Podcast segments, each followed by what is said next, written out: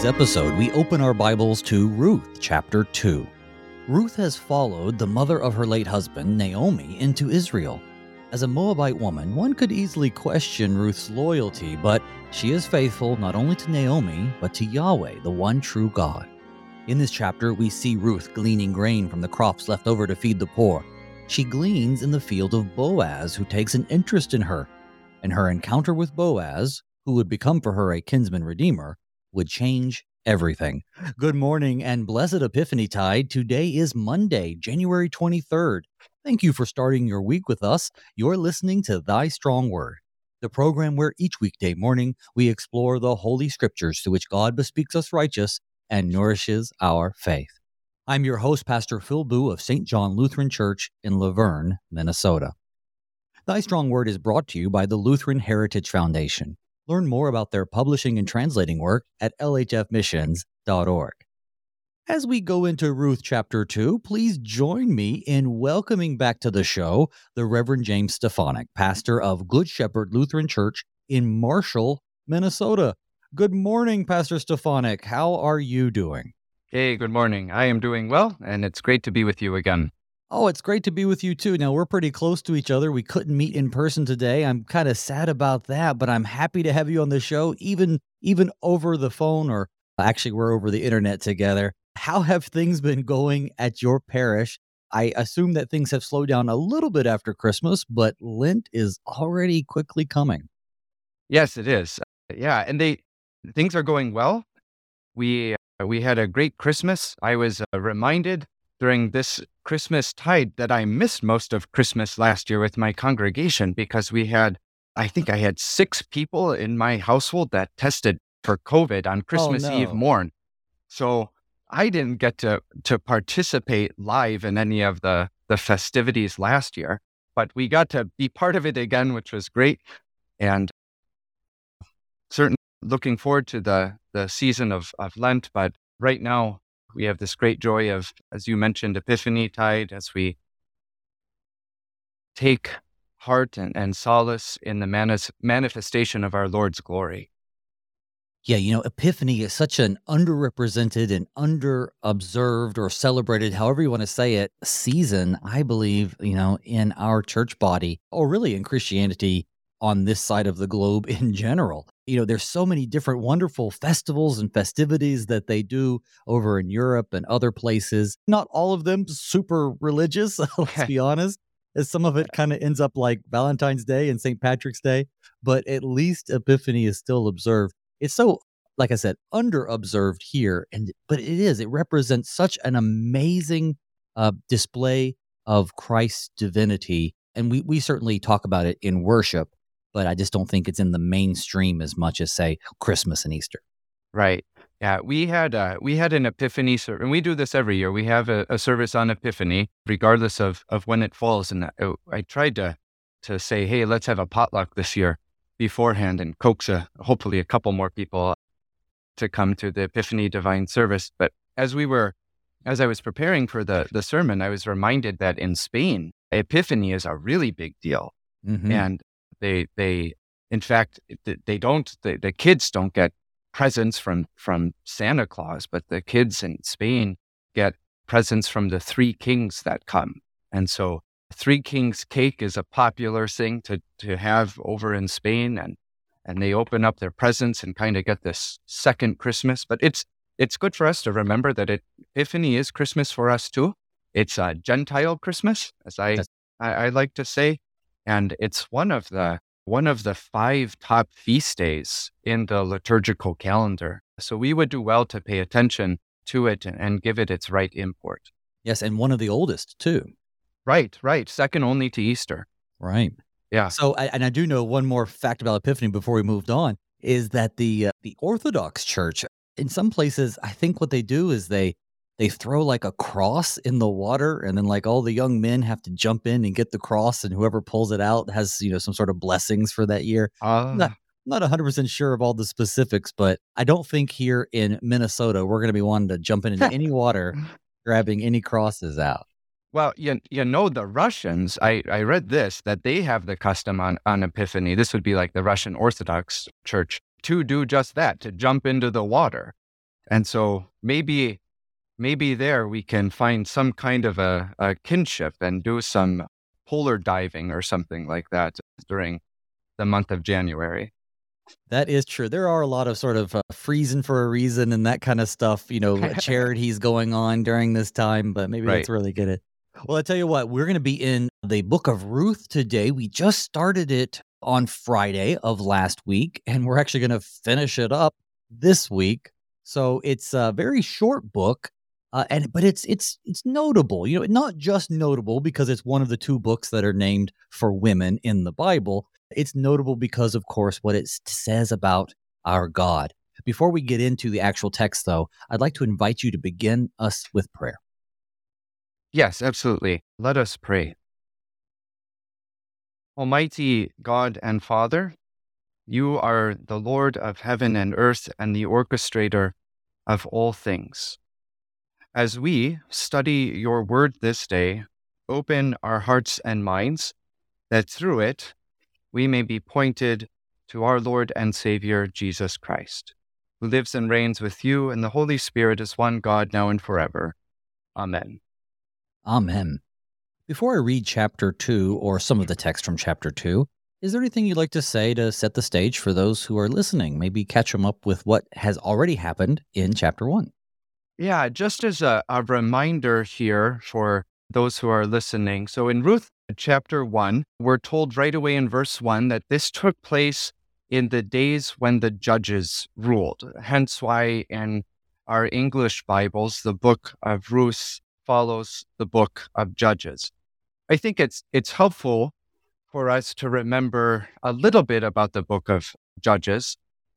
Uh, specific, speci- excuse me, specifically this that that things just get worse and worse as the book of Judges goes along. So Joshua dies, and when Joshua died, he was talking to the, the people, much like Moses did. He, he called them to remember all that the Lord had spoken to them, to remember the rules and the commandments. And then we get this horrible verse in Judges chapter 2, verse 10. There arose a generation that did not know Yahweh. They did not know the Lord with the judges, then there's this cycle. We could even call it the ABCD cycle of the book of Judges that's followed. The people fall into apostasy, that is idolatry. They they reject Yahweh as Lord. They're battered, that is, some foreign enemy is sent in by God to wallop them a little bit and hopefully get their their minds in the right place the, the people cry out. That's the C. They cry out for deliverance. And the Lord brings that deliverance in the form of a judge. The judges start off pretty good, but as you as you go through the book of Judges, they just kind of get worse and, and worse.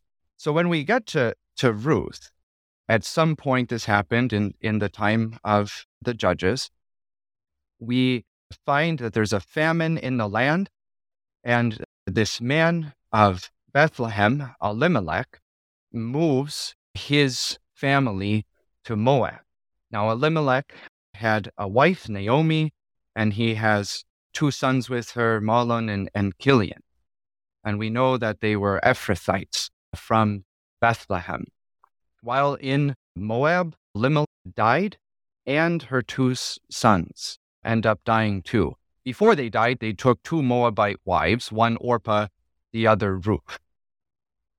Ruth, when Naomi is talking about going back to the, the land where she came from, Ruth does, has this beautiful confession where she says to Naomi that my God will be, or your God will be my God, and where you die, I will die.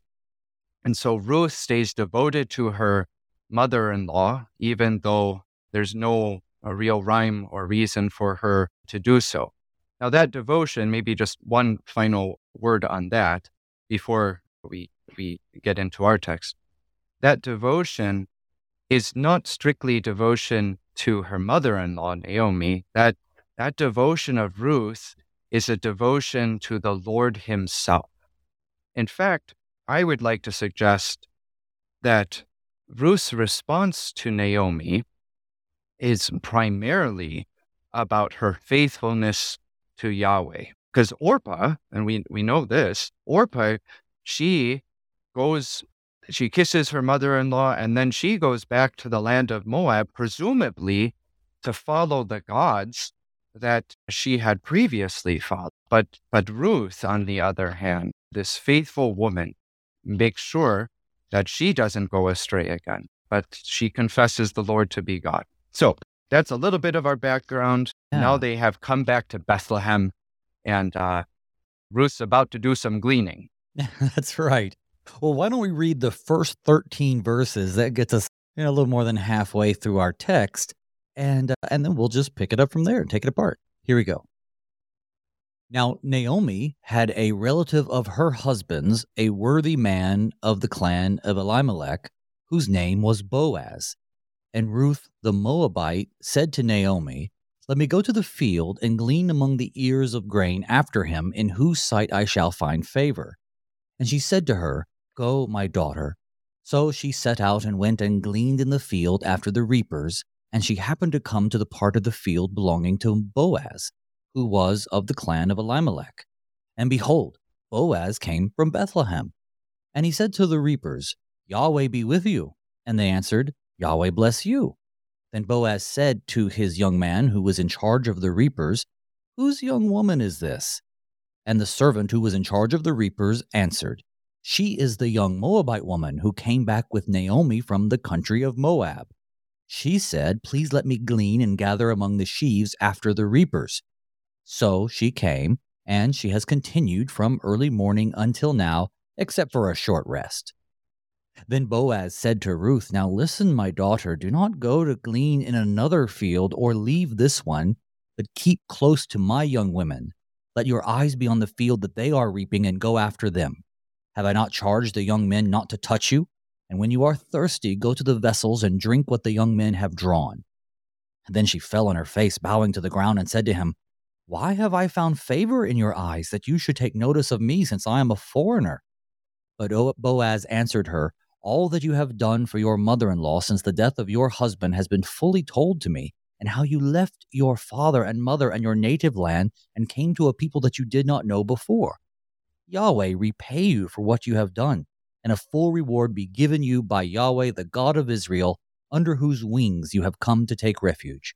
And then she said, I have found favor in your eyes, my Lord, for you have comforted me and spoken kindly to your servant, though I am not one of your servants.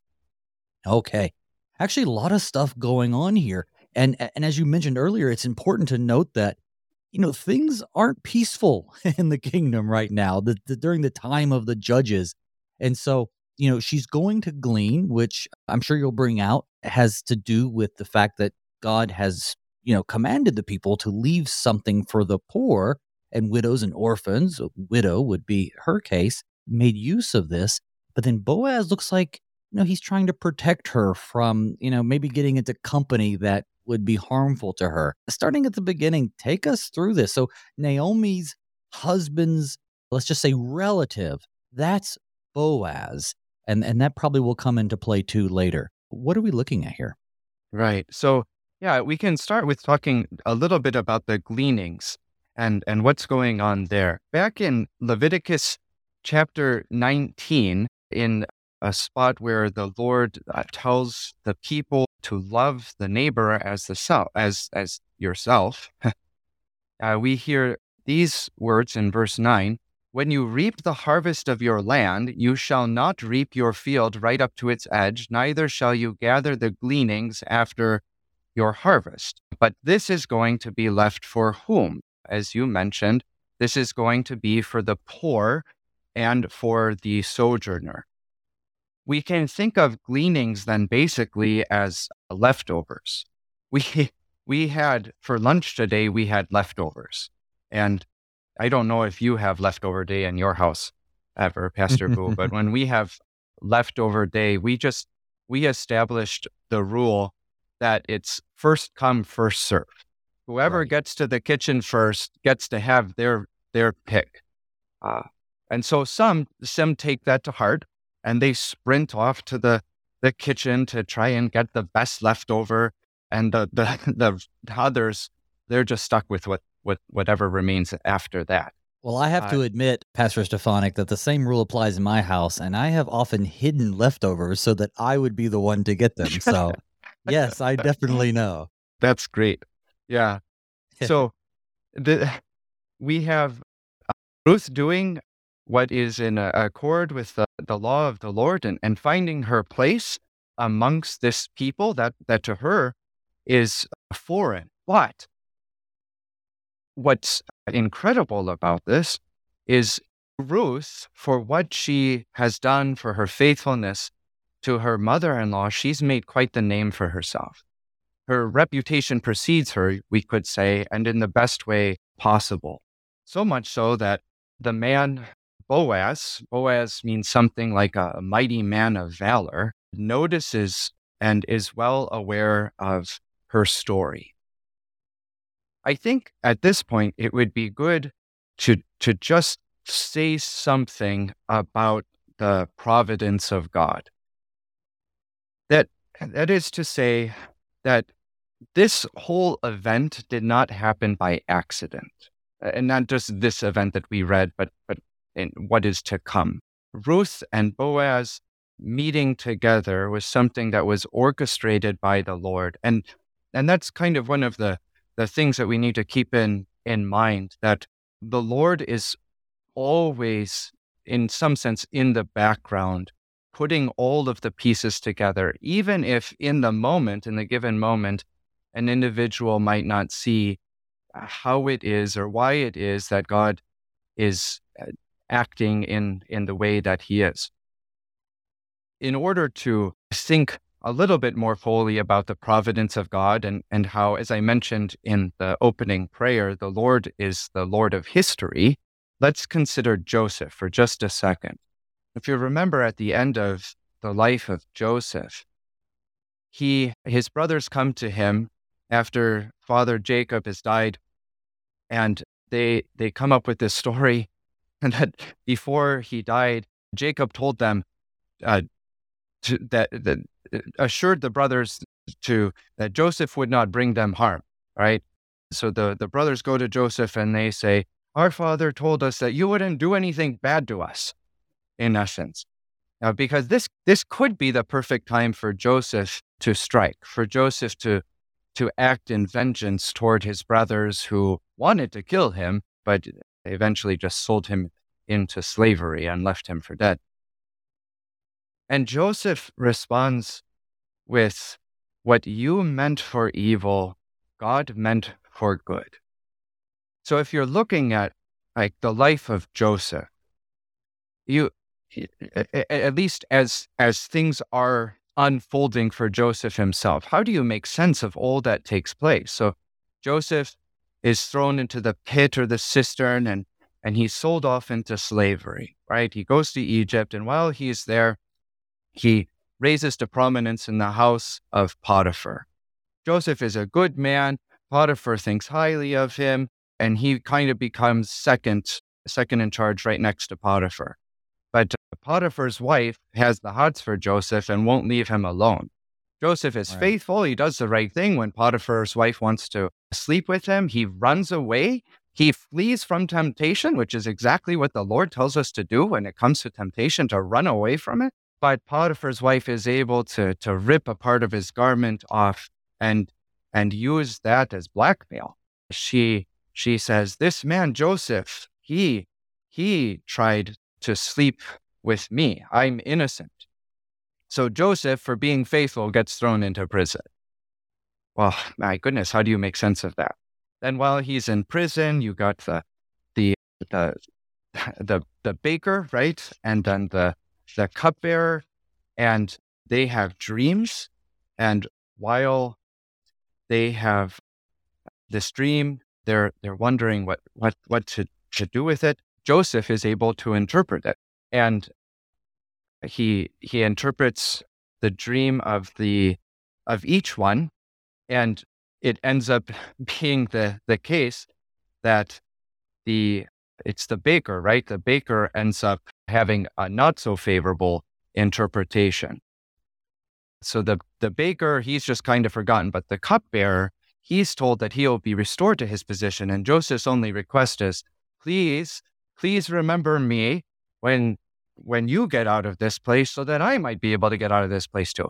And he's forgotten. Well, and he remains in prison. That is, Joseph remains in prison for a while longer until you get to the the time when Pharaoh has a dream and no one can interpret it.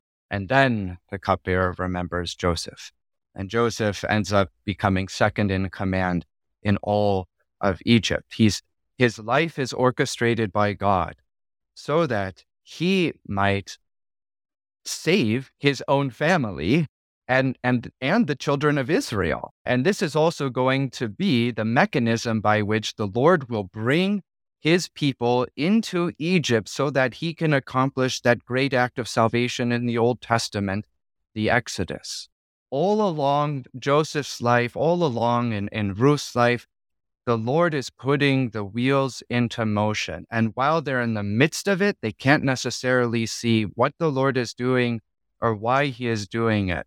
But at least in the case of Joseph, and we can say this too about the end of the book of Ruth too, as they look back on their lives, they can see that God Himself is the one who has who has orchestrated the events of their life and has done so in, in these cases and uh, done so in a favorable way to them.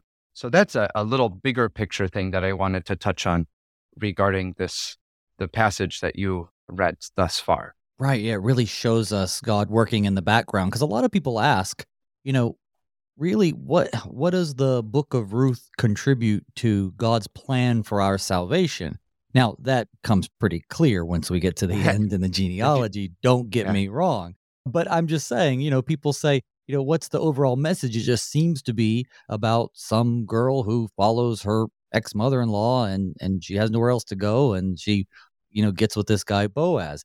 But but that's such a cynical look, right? Because we see in the background God working for these people, but it, it points forward, of course, to how he works for us through Christ, even Boaz being a type of Christ. So there's so much to get from it.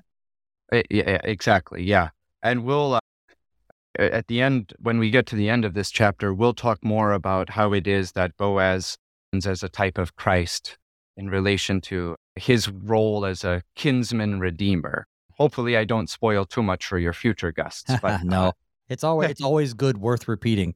So you know he he tells her not to go into other fields, but you know don't leave this one. Stick close to my young women. Some of the language here indicates that not only is Boaz probably uh, an older man, probably among the wealthier class, or you know, definitely in terms of relation to Ruth. But she might be a little on the younger side, especially since she's married and widowed, unfortunately. But then also that he kind of clumps her in with his young ladies, the servants who are serving him in various ways. But he he's looking, he's setting it up to protect her. Toward the end, we'll see that he uh, definitely is protecting her.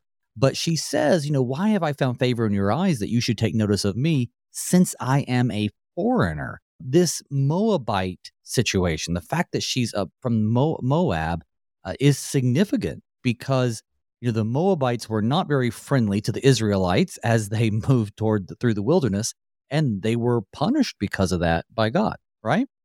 Right. Yeah. So the the Moabites were descendants of that incestuous relationship that Lot had with his daughters. And they're they're part of the long line of of ites, you could say, that we we get in the scriptures. So you have like the oh the the Jebusites, right? And and the the Ammonites and so on and so forth, the Perizzites. The, the so the, the Moabites are not the greatest of people. They're certainly a, a, a people that we know followed false gods. Um, what what's prominent though about Ruth is that she has stepped away from that life. She's she's put that life aside. When she pro- proclaims her fidelity to Naomi, again, that's a fidelity to the Lord. And so, uh, what Boaz knows of Ruth is that though she might be a Moabite, this this woman is a believer in the one true God. This this woman desires to be a part of the people of Israel, the, the children of Abraham, Isaac, and Jacob, and receive all of the blessings that God Himself has to give for His people. So we can we we see the the great we see how it is that Ruth's f- fidelity to the Lord brings with it, in this case, an earthly reward. She is recognized by another faithful man for what she has done. And we even see the name of Yahweh on the lips of this man as he's coming and referring, you know, talking to his servants. And undoubtedly, you know, this is indicative of his faithfulness and and what will be happening next. So yeah, I think there's a lot to dig in here. And we'll read some more when we get back from our break. But for now, we're going to take our break. Folks, don't go anywhere. When we return, Pastor Stefanik and I will continue looking at chapter 2 of the book of Ruth. Don't go anywhere. We'll see you on the other side.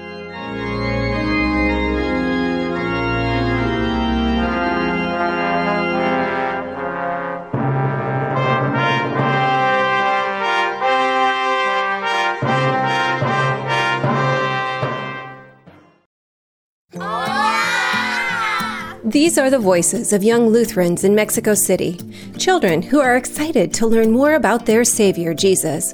But they need our help because good Lutheran books for kids in the Spanish language are in short supply in Mexico. To learn how you can help tell Spanish speaking kids everywhere about Jesus in a language they can understand, go to the Lutheran Heritage Foundation website at lhfmissions.org forward slash Juan 316.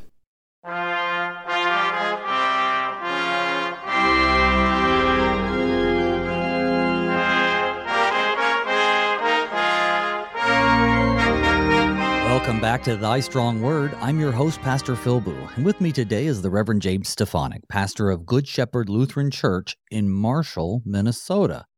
Now, before we jump back into the text, I want to remind you, as always, that you can email me at pastorboo at gmail.com with your questions or comments, or you can find me on Facebook.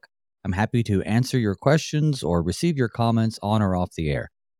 Now, Pastor Stefanik, before the break, we were just finishing up with, well, verses 1 through 13. What else you want to cover before we move on to the second half of our text? Yeah, I just wanted to, for a moment, go back to verse 4 and this greeting that Boaz has with the reapers. So Boaz comes to the reapers and says, The Lord be with you. And they answered, The Lord bless you. Now, those words should be rather familiar to us because we see them so often within the, the divine service. And the one comment that I want to make about them is that when we when we say these things, it's not it's not a wish, it's not a hope in an earthly sense, like uh, like I hope it's going to get warm sometime soon in Southwest Minnesota. Instead, it's a it's really a promise. It's a declaration. When when a blessing is given in the name of the Lord, that which is stated is passed on to the person who is receiving the blessing. For example, when when we hear the words of the Aaronic benediction at the end of the divine service, the Lord bless you and keep you, the Lord make his face to shine upon you, this is not the pastor saying, Well, I really hope that this is happening or taking place for you. Instead, the, the pastor is declaring to the people what is going on. That is, that the Lord is gracious to you, that the Lord is making his face to shine upon you and lifting up his countenance upon you. The Lord right now is giving you his peace. He's sending you off in that peace that he has freely bestowed upon you throughout the service. So it's good for us to hear those words as for what they are. That is really a proclamation, a declaration of the Lord's word spoken unto the other. And along those same lines, I, have always understood it being important to say, the Lord bless you and keep you, as opposed to what some people have gotten in the habit of doing is saying, May the Lord bless you and keep you. I think the intentionality is the same, but the may the Lord bless you and keep you is almost kind of like that hope or wish, or I, I hope he does, or, you know, maybe he will. That's why I, in our liturgy, it actually says, the Lord bless you and keep you. It doesn't begin with may the. Yeah, that's exactly right. Right. Yeah, the way that may is understood in English is is I hope this is the case. Uh, so yeah, we don't we don't want to add to it because the Lord himself didn't add that word when he gave it to Aaron in Numbers chapter 6. Well, let's move on to the second half of our text today, which is, you know, an interesting text. It continues the story, but we're we're a little later in the day. This is starting with verse 14 through the end of the chapter, which is verse 23. And at mealtime, Boaz said to her, Come here and eat some bread and dip your morsel in the wine. So she sat beside the reapers, and he passed to her roasted grain, and she ate until she was satisfied, and she had some left over. And when she rose to glean, Boaz instructed his young men, saying, Let her glean even among the sheaves, and do not reproach her. And also pull out some from the bundles for her, and leave it for her to glean, and do not rebuke her. So she gleaned in the field until evening. Then she beat out what she had gleaned, and it was about an ephah of barley. And she took it up and she went into the city. Her mother in law saw what she had gleaned. She also brought out and gave her what food she had left over after being satisfied. And her mother in law said to her, Where did you glean today? And where have you worked? Blessed be the man who took notice of you. So she told her mother in law with whom she had worked, and said, The man's name with whom I work today is Boaz. And Naomi said to her daughter in law, May he be blessed by Yahweh, whose kindness has not been forsaken, has not forsaken the living or the dead. Naomi also said to her, The man is a close relative of ours, one of our redeemers. And Ruth the Moabite said, Besides, he said to me, You shall keep close by my young men until they have finished all my harvest. And Naomi said to Ruth, her daughter in law, It is good, my daughter, that you go out with his young women, lest in another field you be assaulted. So she kept close to the young women of Boaz, gleaning until the end of the barley and wheat harvests, and she lived with her mother in law. Well, there we go. So he's being kind to her at mealtime. There's uh, some wine vinegar involved. That's significant. And then he, of course, you know, makes it such that she takes home a huge haul. He definitely fancies her. But as you also said, he's operating according to God's will, right? God is behind the scenes making this happen for a reason lead us through this, brother. Right. So, yeah, I mean, Boaz, we're we see that he he definitely takes a special interest in Ruth. And and I, I think we would be safe to say that there might be a little bit of wooing that's going on here. He he wants her protected, right? And so he, but in in that protection, what he shows is that he's He's well aware of the Levitical law to provide for the poor and the sojourner, but he's seeking to exceed it. And, and maybe for a moment, we can just say a little bit about what love looks like then, because that the, the command to glean for the, the sojourner and the, the, the poor, uh, the the provision that's made for them in Leviticus 19. I said this earlier comes within a section where the the Lord is talking to his people, teaching them to love your neighbor as yourself. The thing about love that we need to realize is that biblical love is constantly calling forth more from us. When we are evaluating ourselves according to the law, according to the Ten Commandments and asking, are we, am I loving God? Am I loving my neighbor?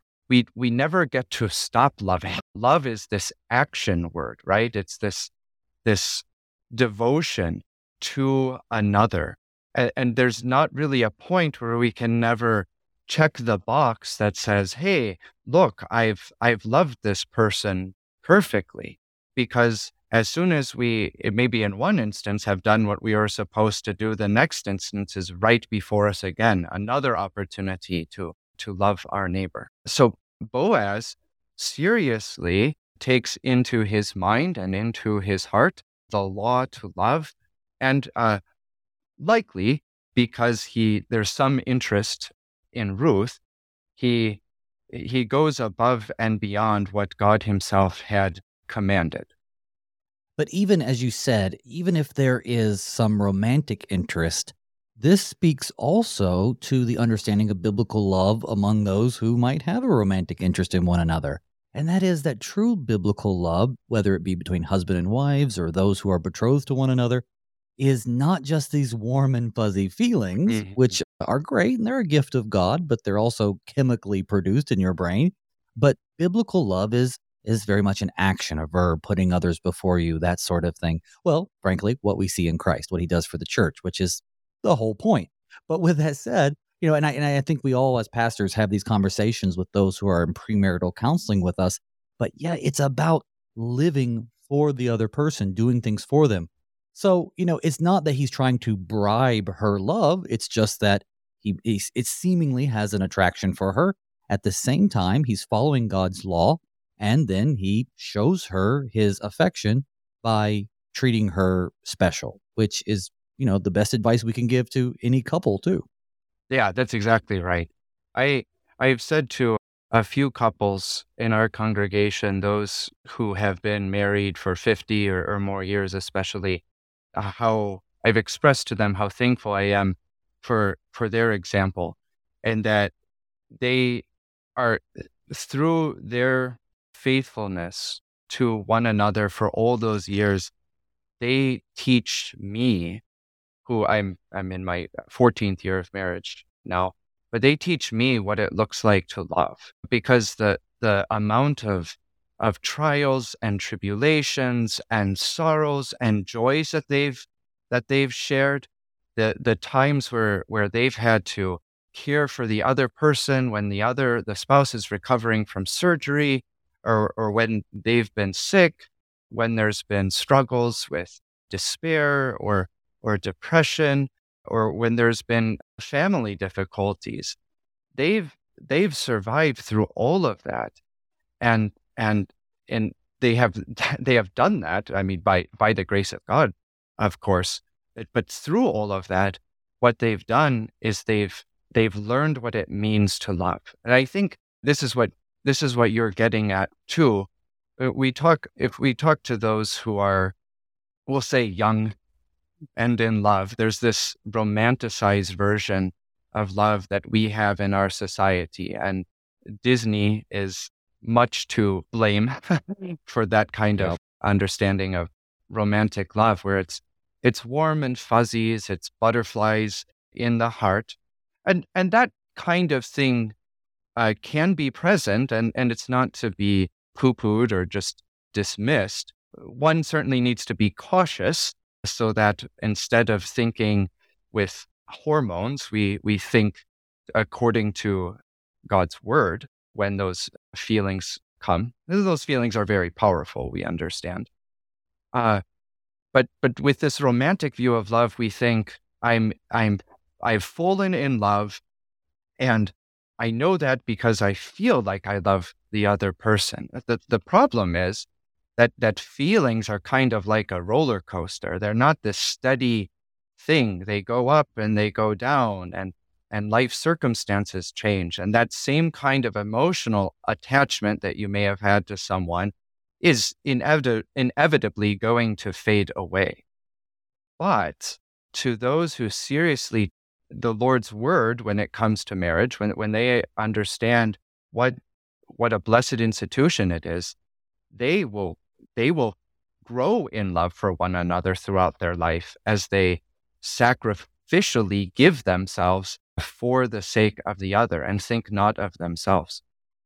It's it, we we think that maybe this is a way to just kind of put a capstone on this. We think that love is something that in our society that you fall into and that if all goes well, you stay in it and it's happily ever after instead of thinking that love is something that needs to be learned throughout a life together, throughout mm-hmm. a life shared. And if we think about it in those terms, then something like we something we see frequently in the Bible, arranged marriage, is not all that strange. It's actually it's actually perfectly in accord with the Lord's for love, that this is something that we are going to come into together. We are going to be devoted to one another. And in this relationship, in this mutual companionship, we will discover what it means to love. And uh, there's a great richness to that. Absolutely. And, you know, that's something that people certainly should love. I'm sorry, certain, certainly should learn because love is something that's learned and you grow in. It's a great message. And we see here in our text, you know, Boaz is demonstrating his also ability to take care of Ruth. And I think it's interesting. I think some of the wooing happens here at mealtime at the very beginning of our new section. Come here and, you know, eat some bread and dip your morsel in this wine. Interestingly enough, this is a wine vinegar. A lot of the text will actually just translate it wine vinegar. The King James Version removes the word wine and uses vin- vinegar. But regardless, this is the same concoction that would have been given to Jesus at the cross, too, the gall wine that we think of. And so she sits by and he gives her until she's satisfied and has some left over. So we have Boaz, a man of Bethlehem, who is giving her bread and wine, who then provides for her and she eats until satisfied. It overflows and she even has some left over. I, I cannot help but think of many of the acts of Jesus. Yeah. Yeah. The, the John 6 comes to mind right away, right? Where where Jesus feeds the 5,000 and after feeding the 5,000, there's a Jesus tries to to go away for a little bit, but the crowds follow him. And when the the crowds follow him, they having their fill, having been satisfied, the next day, Jesus opens his mouth and he begins to teach him in what's known as the bread of life discourse. And in that bread of life discourse, Jesus reminds the people that the, the Jews, that is, that their fathers ate manna in the wilderness and they died. But the one who eats of his flesh and drinks of his blood has eternal life. And that one will be raised up on the last day. The stunning thing there, of course, in John 6 is that after seeing the miracle of the, the feeding of the 5,000, when people hear the words of Jesus, they all leave him. They abandon right. him. They want nothing to do with him.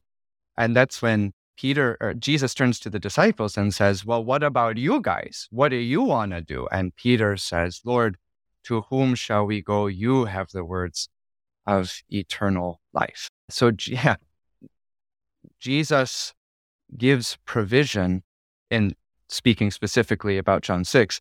Jesus gives provision. He gives the provision of bread, but he, he's going to attach that to some teaching, right? And he's pointing us to an even greater reality that he is the bread of life and that we are to feast on him. And when we feast on him because of who he is, we're one with him. And that means we have life forever. Ruth brings home all of that stuff that Boaz, in some ways, secretly gave to her, although certainly she knows that, uh, you know, she, well, some of it was already kind of processed. So certainly she knows that this is a gift, but she brings it home and, and Naomi is just floored. And then I thought it was kind of funny because we just talked about how when we give the Aaronic benediction, we don't, we don't say may. And then yeah. she says, may he be blessed by Yahweh. Of course, this is a different thing. She's not pronouncing a bless bless on him. She's just saying, you know, I hope the Lord blesses him. She is hoping that because of all the good things he's done for her. And then Naomi says to her something that is a little strange and I think hard to understand if we don't know a little bit about, well, Levitical law and, and Hebrew custom. She says, The man is a close relative of ours, one of our redeemers. Mm-hmm. That's strange language. I mean, we think of redeemer as Jesus, but I don't know. What does this mean? Right. Good question. So we're going to try to unpack this for a, a, while here. So the the root word there in Hebrew, just a little Hebrew lesson here, is the word goel. And so if you hear me say goel, you can think redeemer. Now I, I want to to start by saying when we think of the term goel, we need to understand both the sociological thrust of it and the theological thrust. Though they're not, uh, there, there's a distinction to be made there, but they're they're quite closely related. So, if we want to understand, best understand what a goel is and what he does, and then what redemption means, the place to start is Leviticus chapter 25. In Leviticus chapter 25, we have the year of uh, Jubilee. So there were these mini Sabbath years. I think typically when we think of the Sabbath, we often just think of that, that one day a week that the Lord set apart, the seventh day of creation. But there are all sorts of Sabbaths that the people of Israel are to follow. And, and one of them, this, or at least a few of them, I guess, would be that eh, every seven years, there's this mini year of Jubilee. But then when you get to the seven times seventh year, there's the major Jubilee that's taking place. And what, what happens on that year of Jubilee is this. If you have lost an inheritance in the, the previous years, what you lost is restored to you. If if you were in debt, you're no longer in debt. The debt is paid for, the debt is erased. If you became a slave, some kind of like indentured servant to someone else, you are no longer a slave, but you are free. This whole act of redemption of property indicates something of restoration to us. So when we think of the word redeem, when we think of the word redeemer, um, one of the biblical ways that we're to think about that is a redeemer is a restorer. That is, the restorer or the redeemer is putting things back into place. He's putting things back into order. He's reordering all things the goel has a number of abilities. Well, the next of kin has responsibilities when it comes to the the family.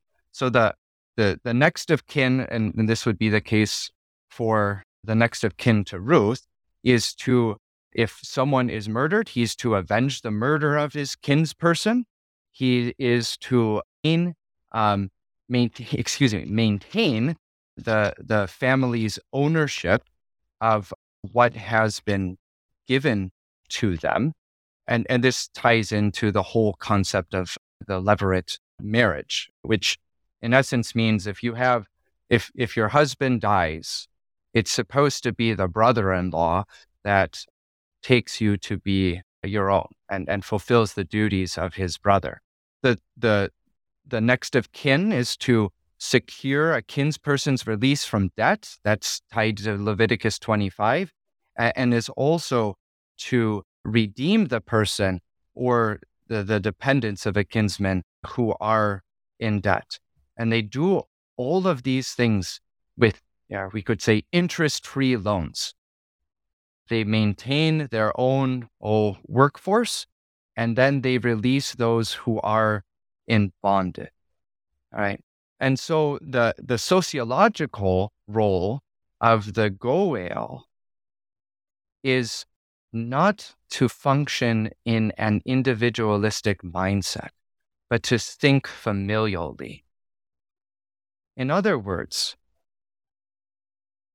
it's not the, the basic unit of society by God's design is not the individual, but it's family or familial solidarity. It's it's that solidarity that that keeps intact or keeps the integrity of the distinct male and female roles that God has given to his people, to the, the roles of parent and child, and, and fits in really nicely with what we talked about previously, Pastor Boo, regarding love. That love is something that's grown into. And that mm-hmm. sometimes if you're going, if, if you want, if you want to love, right? If you want to show love to another, don't try and make your emotions right first. Do the right thing and and your heart just might follow. right? Um so in, as we think a little bit more about the Goel and how this how this plays out theologically then, right? We got the sociological picture, at least some sense of the sociological picture, but theologically, how does this take shape then in the, the rest of the scriptures? Well, we have in First Peter chapter 1, verse 4, we are told just to give us a. am going to back up to verse 3 actually, so we get a full sentence here. But blessed be the God and Father of our Lord Jesus Christ. According to his great mercy, he has caused us to be born again to a living hope through the resurrection of Jesus Christ from the dead, to an inheritance that is imperishable, undefiled, and unfading, kept in heaven for you. You see, the inheritance that our, our father Adam forfeited in the Garden of Eden that's precisely the inheritance that Jesus himself has come to restore to us. When it comes to debt, we can turn to Colossians 2, verse 13 and verse 14. And you who were dead in your trespasses and the uncircumcision of your flesh, God made alive together with him, having forgiven us all our trespasses by canceling the record of debt that stood against us with its legal demands. This he set aside nailing it to the cross.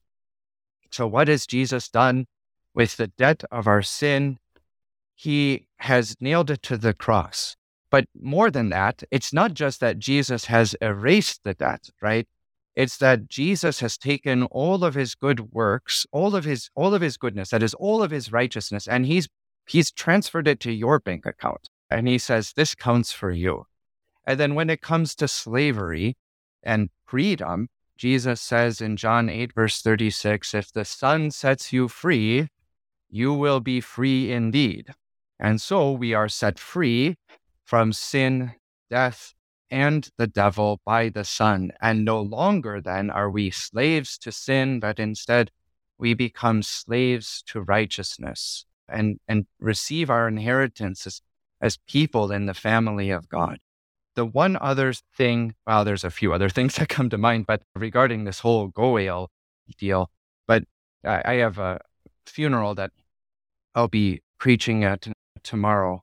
And I, I'm reminded of the words in Job chapter 19, where Job makes that great confession I know that my Redeemer lives, and that at the last, right, I will see him in my, well, I know that my Restorer lives, and so I, I will have the great joy tomorrow as I'm preaching to say that the restorer, Jesus, lives. And what that means for us who are here grieving, not as those do who have no hope, but grieving as those who have hope. What that means for us is that this man that we are laying into the ground, he will be restored to life at the last. Jesus is coming again to reorder all things, to put all things back into place. So we, we get all of that from just one word in the book of Ruth.